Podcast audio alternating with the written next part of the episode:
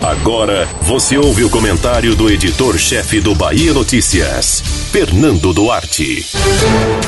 O bloquinho formado por MDB, PTB, PSC e Solidariedade tem mais um integrante Salvador com a adesão do Republicanos e deve ganhar um desafio discursivo, como conquistar a vaga de vice-prefeito na chapa de Bruno Reis e ainda viabilizar a presidência da Câmara.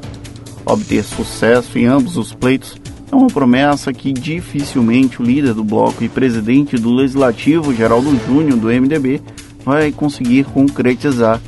Não dá para ter as duas coisas, segundo avaliações de quem acompanha de perto as articulações. A adesão do Republicanos ao bloquinho é uma tentativa de fortalecer uma eventual candidatura do partido para a vaga de vice.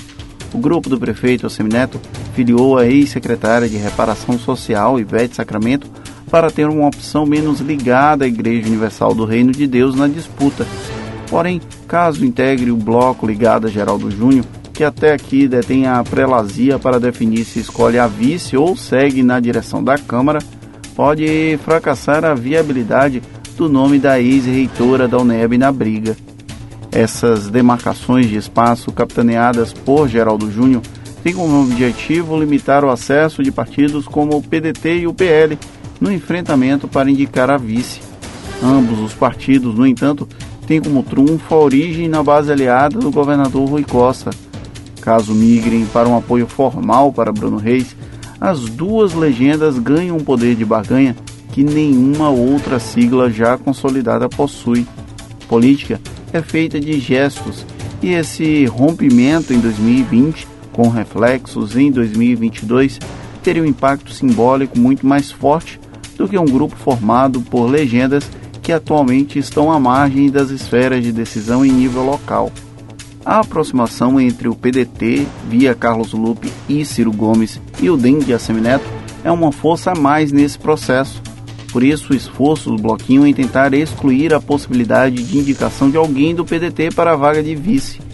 Eles sabem que, mesmo que Léo Prates não esteja mais na disputa, caso haja uma decisão nacional da coalizão entre os dois partidos, a vice de Bruno Reis será reservada para o PDT, com o nome de Ana Paula Matos ou de outro membro da sigla ainda não apresentado publicamente.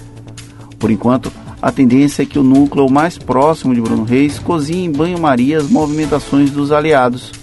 Quando o próprio Bruno foi escolhido para vice de Assemineto em 2016, o resultado foi divulgado apenas no prazo final para as convenções partidárias. Até lá, muito barulho vai ser feito. O resultado prático, no entanto, só será conhecido no mês de setembro.